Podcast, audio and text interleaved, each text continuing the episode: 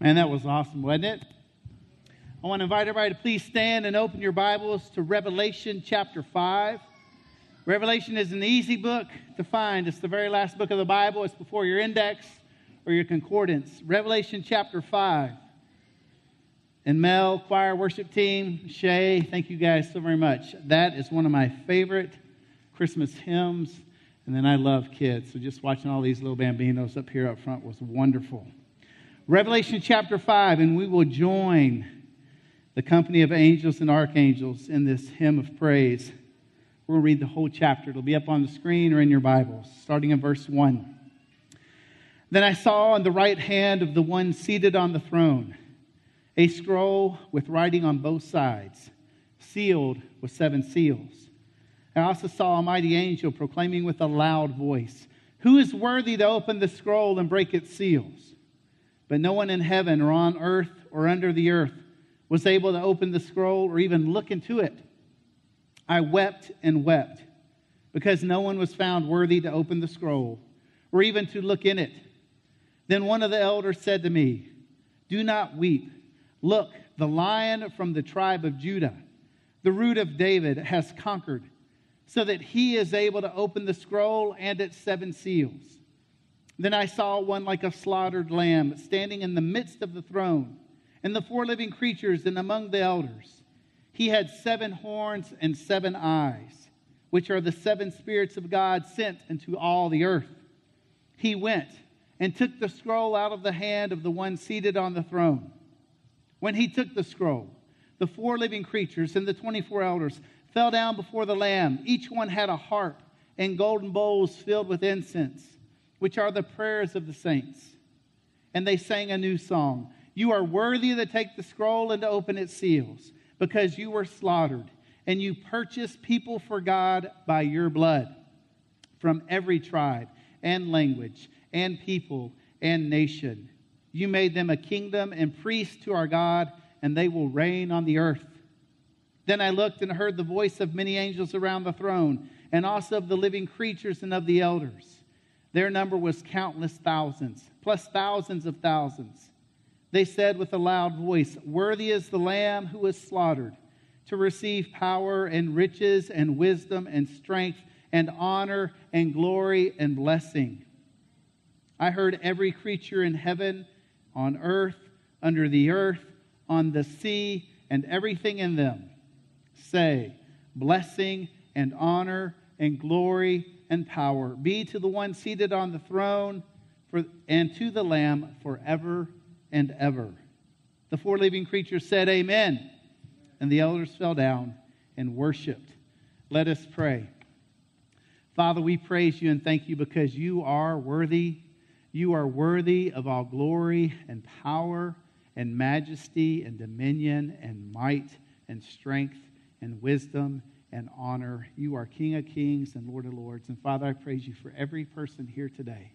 Holy Spirit, we invite you now. Speak to us, encourage us, convict us, heal us, transform us, so that you, Jesus, are glorified as we've already sung. I pray again. Open the eyes of our heart that we would see how worthy you are, how holy you are. Father, I feel very intimidated with this passage because I'm afraid that I don't even have words to be able to express what you're trying to say. So speak through me. Touch us and fill us now, Lord Jesus. And we ask these things in your precious name, Jesus. Amen and amen. You may be seated. Before we dive into this passage, there's a couple of uh, fun announcements I want to make just about missions and missionaries and all of that jazz. Last week, I mentioned that Joseph and Haley Rom and their four kids have moved, just moved back from Honduras. They're sitting over here. Now, Zach and Shanae Mosteller with their little son Lucas, is he over there with the little ones?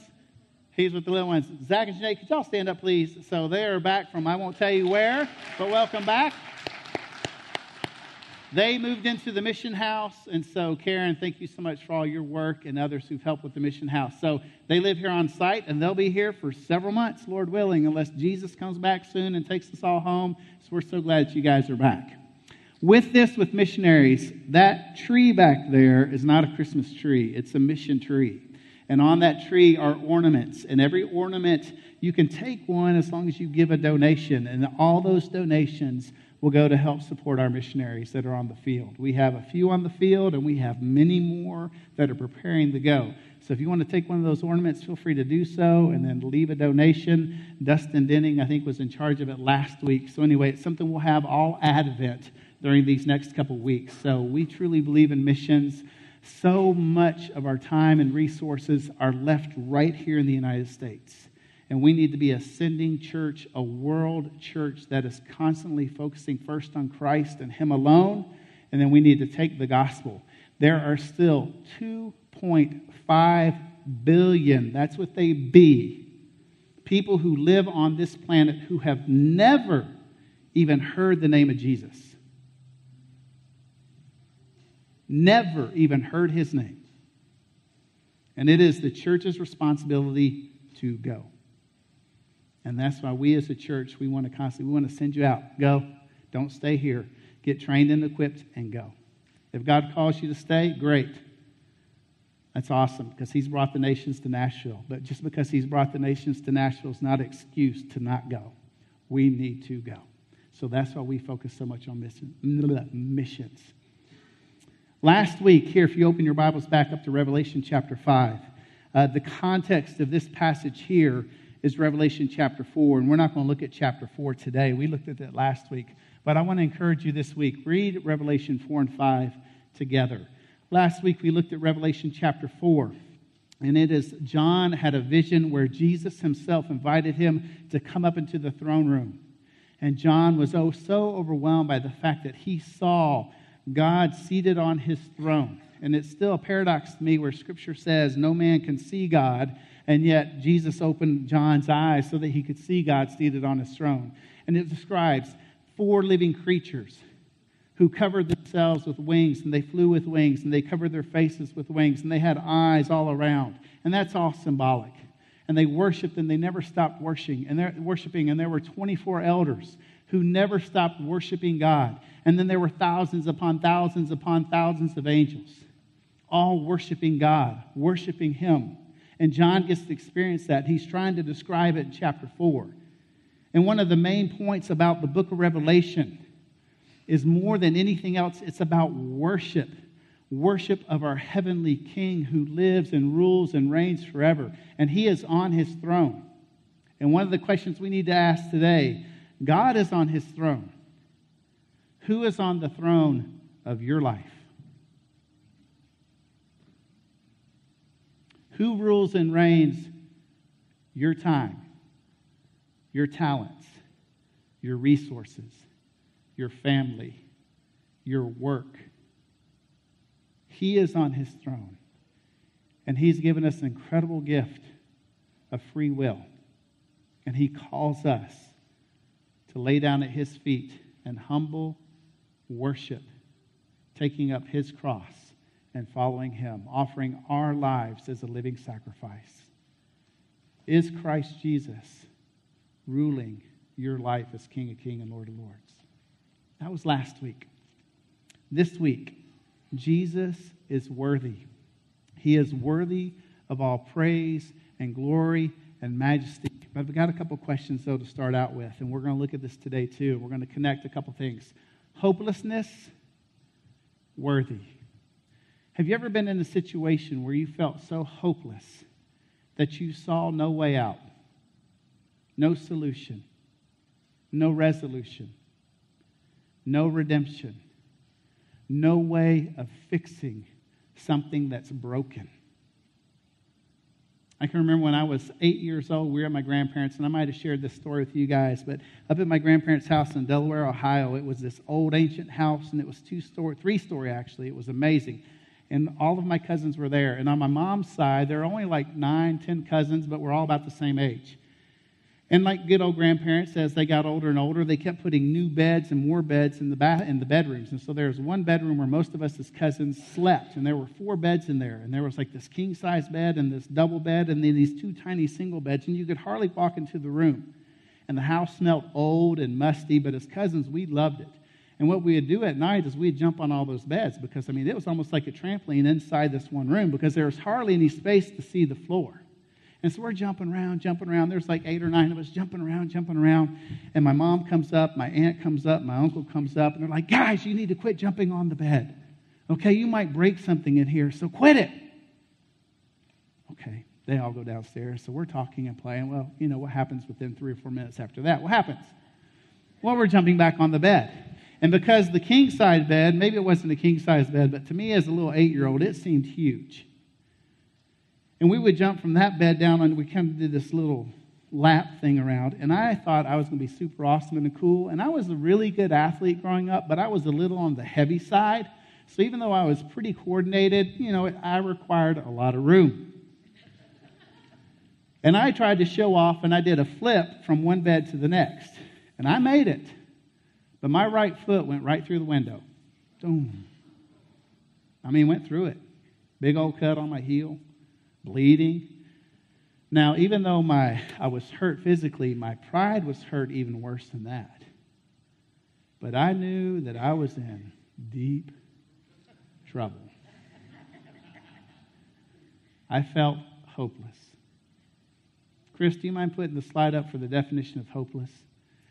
Hopeless, hopelessness, having no expectation of good or success, despairing, not susceptible to remedy or cure, incapable of redemption or improvement, giving no reason to expect good or. That is how I felt with that broken window because I couldn't fix it. I had a big gash on my foot. A whole entire window was busted out, including the wood part of the frame. And my grandpa was only about 5'5 and about 130 pounds, but he could be scary. And all my cousins, boy, they backed up to the wall on the bed. You got to go tell them. I felt hopeless. I can remember going down those ancient stairs because they curved. And all the parents and grandparents were in room. They were laughing it up, having a good time. And I remember grabbing my mom, and I was in tears. And I broke the window.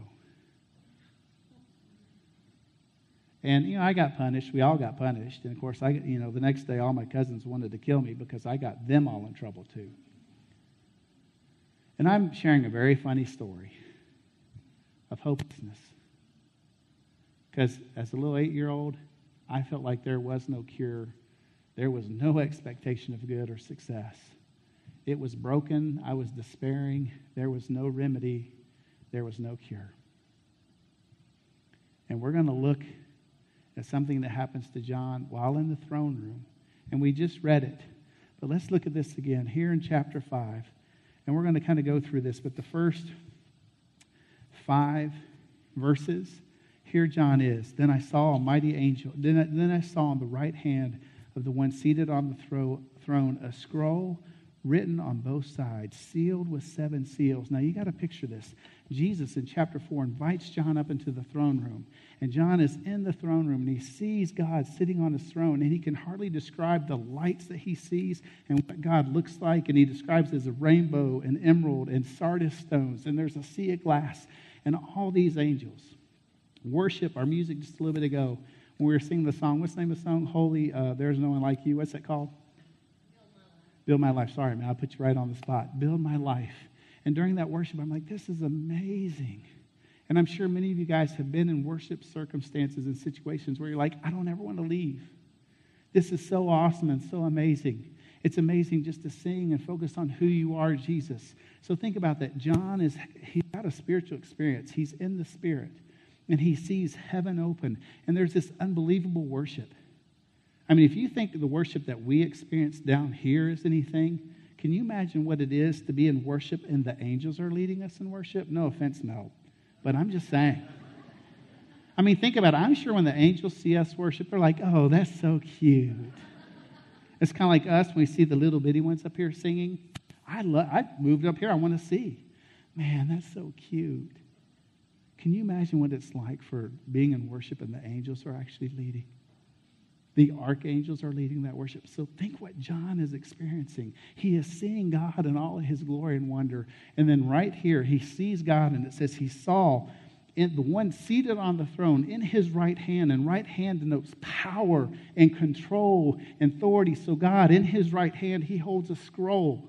And we don't know what all is written on that scroll. But most theologians believe that it is God's redemptive plan that is foreshadowed and foretold in the Old Testament. It's inaugurated and it's completed by Jesus Christ himself. And we see its consummation here in Roman in Revelation, all of Revelation, and many of the other parts of the New Testament that talk about Jesus will take all things and he will submit all things under his feet and then surrender and give it up to his heavenly Father. And our heavenly Father will have all glory and praise and honor and majesty. That's who God is. He consumes all things because he is the only one worthy of all praise. And so here, John has experienced this amazing worship and he sees God, and in his right hand is this scroll. Nothing can be added to it. It's written, there's words inside and out. And I can imagine John is just overwhelmed with emotion. He's overwhelmed by everything he's seeing, everything he's experiencing. And then in verse 2, he says, I saw a mighty angel, not just an angel. What kind of angel? A mighty angel. If you pay attention in Scripture, every time an angel shows up to someone, their first words are usually this Don't be afraid. And John describes a mighty angel appears or shows up. And what does this mighty angel say? Look at what he says. He says, He proclaims in a loud voice, not a little bitty voice, but a loud voice he proclaims, he shouts, Who is worthy to open the scroll and break its seals? And then in the following verse, but no one. Who? No one. No one in heaven, on earth, under the earth. No one was found worthy. Not one. Have you ever been in a situation, maybe it's a dinner, a meal, work, at school? I know we've seen it in movies where there's a group of people and then someone all of a sudden makes a comment or says something that could be utterly embarrassing or it's just the God honest truth and everything goes dead silence and everybody's almost embarrassed. Have you ever stuck your foot in your mouth and everybody heard it? Or someone says hard truth and everyone shuts up and it's like, ooh. I'm trying to paint a picture here because John begins to weep. And it says he wept and he wept. Other translations will say he wept loudly. Why did he weep? Because no one was found worthy to open this scroll. No one in heaven, on earth, under the earth. That hopelessness of despair where there is no cure, there is no success, there's no chance of it ever turning out good or right or whole. Not holy, but whole, complete. It's, I think it's so awkward. There's this amazing praise. And then all of a sudden, this mighty angel proclaims, "Is who's worthy? Whoop. Quiet. It is so important, this question. Heaven goes silent.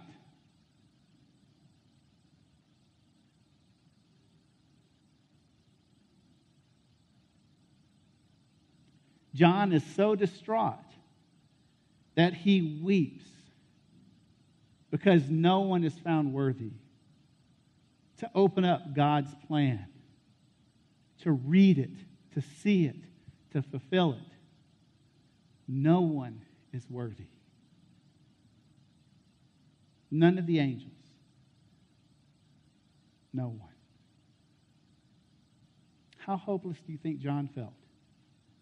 Here he is, an old man, exiled on the island of Patmos. All the other apostles have been executed and martyred for their faith. Persecution is beginning to spread across the Roman Empire. Do you think he doubted his faith from time to time? Here he is being persecuted for his faith. All the other leaders are gone. Do you think he had doubts? God, where are you? Why? It's hard to follow and obey God, especially if we feel like we've been walking in humble obedience. And I'm not talking about perfection, But many times we can come across and we feel like, man, God, I'm following you. I'm seeking your face. I'm looking to you, but why? Why don't you respond the way I need you to? Why don't you fulfill your promises the way you say in your word, at least the way I read it? Many times, God doesn't make sense. I talked with Farid, my buddy from Mexico. They just moved to the States yesterday.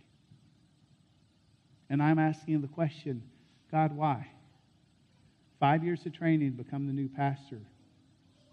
And in your sovereign will, he's leaving. And he told me on Saturday, Doug, I don't ever want to go back. I can't go back. He's dealing with unbelievable trauma. And you ask the question, God, what are you doing? Do you think John is asking that question? And here he has this amazing worship experience. And then all of a sudden, this angel has to just destroy it all by asking the question, who's worthy? And no one is worthy. And he weeps and he weeps. But then look here. And we know the story. Verse 5 Then one of the elders, the 24 elders, said to me, Do not weep. Look, the lion from the tribe of Judah, the root of David, has conquered so that he is able to open the scroll and its seven seals. The lion of the tribe of Judah. Judah was the ruling tribe of the 12 tribes of Israel. Judah technically was the fourth son born. But if you read the last 13 chapters of Genesis, you'll see when Joseph is in Egypt and his brothers come down and there's that huge reconciliation, Judah, being the fourth one, begins to step out into leadership. And at the very end of Genesis, Genesis chapter 49, when Jacob is prophesying over his 12 sons, this is what he says about Judah. Could you put Genesis 49 up, Chris? This is what Jacob says about Judah in Genesis 49. He says this, and there is no king of Israel right now. But look at what he says. Look at how he prophesies over Judah. Judah is a young lion, my son. You return from the kill. He crouches. He lies down like a lion or a lioness. Who dares to rouse him? So Judah is already being prophesied over. You are a lion. And then he says this the scepter will not depart from Judah. This is all prophetic, it's messianic.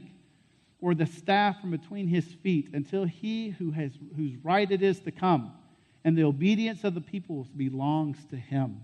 It's messianic. This was written thousands of years before Revelation. And so when John hears the elders say, Look, the lion of the tribe of Judah, the king, David came from the tribe of Judah, the root of David. That's more messianic prophecies, and there's all throughout the Old Testament. Isaiah 11:1, 1, which is a famous passage, and it's one of those Christmas passages. The one, and Christy might put up, then a shoot will grow from the stump of Jesse, and a branch from his roots will bear truth. So this elder comes to John and say, Do not weep, for there is one who's conquered. And he reminds John of several passages from the Old Testament that are messianic and they're fulfilled in who? In Jesus. With the lion, mighty and powerful roots. Trees get torn down here. Why? Because their root system isn't strong enough but Jesus is the very root of our faith. And then look at what John says here. Then I saw, in verse 6, then I saw one like a slaughtered lamb standing in the midst of the throne, and the four living creatures among the and among the elders. He had seven horns and seven eyes, which are the seven spirits of God sent into all the earth. He went and he took the scroll out of the right hand of the one seated on the throne. Now remember, a lot of this is symbolic. Could you imagine Jesus having seven horns and seven eyes on his head? It's all symbolic, but horns symbolize strength. Seven eyes, that's wisdom. The seven spirits of God. We, we worship one God, manifested in three persons Father, Son, Holy Spirit. This can be very confusing if you try to take it literally. But here he says, I see in the midst of the throne the midst of the elders and all the angels, one who looked like he was slaughtered. Look at that imagery. We have one, he's prophesied as lion, powerful, strong, lamb, slaughtered. Jesus is a lion, he is a lamb. It doesn't say he was given the scroll. What does it say? He took it. He didn't take it out of anger, but he took it. Think of that. Who is powerful enough to take something out of God's hand? Only God.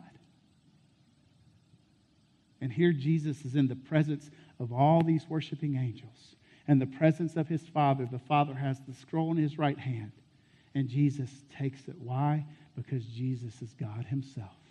He's God's Son, and he's worthy. He's the only one worthy. He takes it. And then look what happens here. There's a new song. When he took the scroll, the four living creatures and the 24 elders, they fell down before the Lamb. Each one had a harp, which represents music.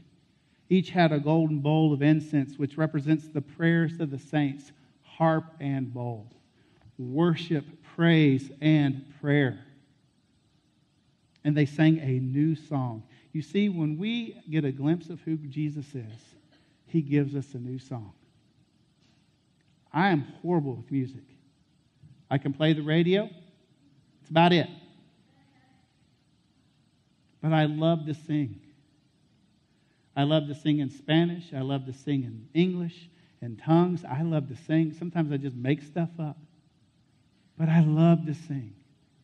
And when we get a glimpse of who Jesus is, when we get a new glimpse of who he is, he gives us a new song. So here, the angels are starting back up worship.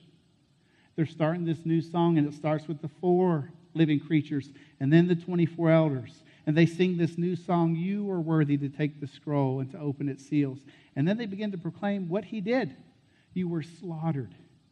You purchased a people from every tribe, tongue, people, nation, and all throughout the Old and New Testament, that's declared and proclaimed. What is the mystery of faith? Christ has died. Christ is risen. Christ will come again. That is the essence of our faith. And so these angels begin to worship. And we looked at these two verses way back in August when we talked about finding our way with race. And from every tribe and tongue and nation, God is purchasing a people for himself to rule with him.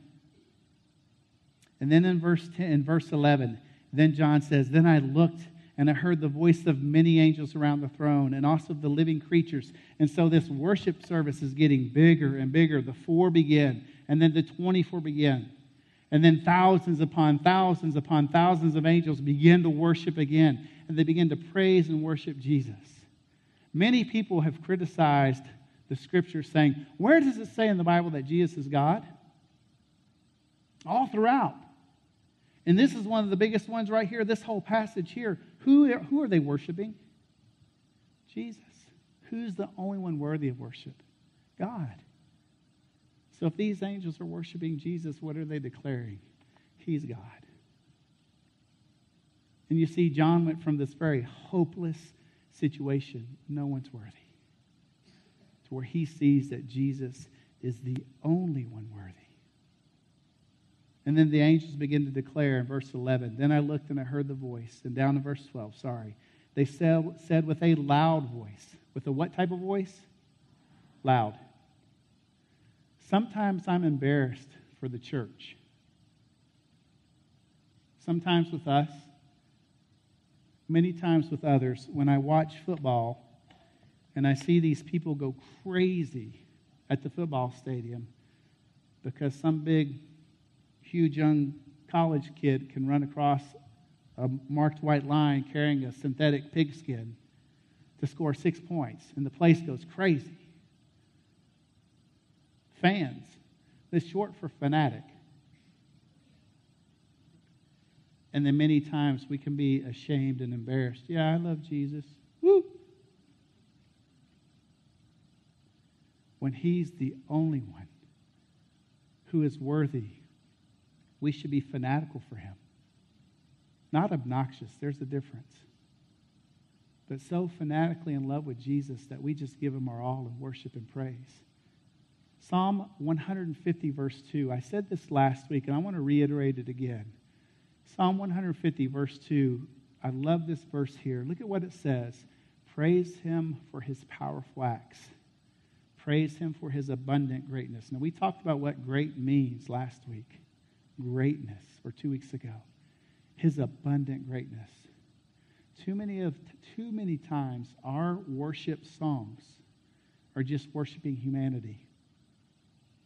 We talk too much about ourselves and who we are, and we don't focus on who He is and what He's done. Our praise should revolve around this verse right here. We worship Him for His wonderful, amazing, marvelous acts. And recounting to God what He has done, we should always do. And proclaiming His abundant greatness and who He is, we should always do. But this should be the heartbeat of our worship. Our eyes should be fixed on Him and who He is. That is true worship. And so these angels begin to sing and they begin to praise Jesus. And they say in verse 13, here, now it's not only the four living creatures and the 24 elders, and it's not just the thousands upon thousands upon thousands of angels. And if someone could take verse 11 and do the math on how many thousands upon thousands is, would be great. So please do that. I'll buy you a Starbucks coffee or coffee at Red Bicycle if you can let me know how many angels that is in verse 12. But then it says here, verse 13, I heard every creature in heaven and on earth, under the earth and on the sea. How many? Every.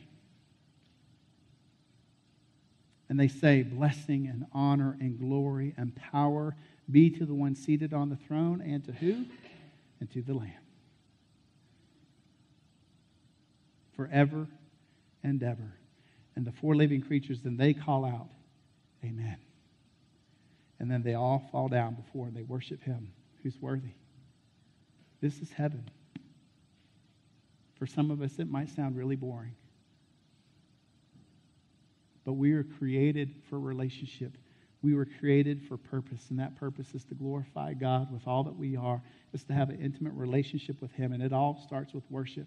And the more we can worship Him and ask Him to open the eyes of our heart to see Him, the prayer of Moses, Lord, let me see your glory. Our big challenge is that when we fall into hopelessness and despair, unanswered prayer requests, health issues, financial issues, broken relationships, we can so easily become so myopic and our life that we forget who truly is worthy. Or we take what the world offers, and that's to numb our pain with just sheer hedonism. If it feels good, do it. Live for yourself, live for the moment. Let's eat, let's drink, let's be merry, for tomorrow we die. And we lose sight of the fact that there is only one who's worthy. He rules and reigns forever. He's worthy of our worship now. And as our dear brother Keith Green, who passed away years ago, he is a singer. He was saying in one song, he says, You're going to find out that Jesus is the way and he's the only way. And in this song, he says, And I pray that you find out before it's too late, before it's too late and you can no longer willingly bow the knee to him in humble obedience, you will find out that he is the way and he's the only one worthy of our lives. So we, may we do that today. May we surrender. And as we come up upon this Christmas season, as we're in Advent, preparing our hearts, there's a couple things I want us to do. The first one is this, and Mel even said this earlier in the service, and Mel and I didn't talk about this, but there's five things I want us to do. I want to challenge us today. The first one is let's pray. Lord, open my eyes to see how worthy you are. Pray that daily. Number two, worship him for his mighty acts. We don't worship God for what we get. We worship him because he's worthy. Three, worship him for his abundant greatness. Comes from Psalm 150. Pray that we see Jesus as the worthy Lamb of God, Emmanuel, God with us. Spend five minutes every day in worship of his worthiness. He is worthy. So even if you find yourself in a hopeless situation, it is not hopeless. There is hope because He is the hope of glory. Let's stand. We're going to take 120 seconds of just silence. Where's Trevor? Where'd Trevor go? Someone could play. Yeah, if you mind playing, thanks, Trevor. We're just going to take two minutes. May Holy Spirit speak to you and open our eyes to see how worthy He is. Let's pray.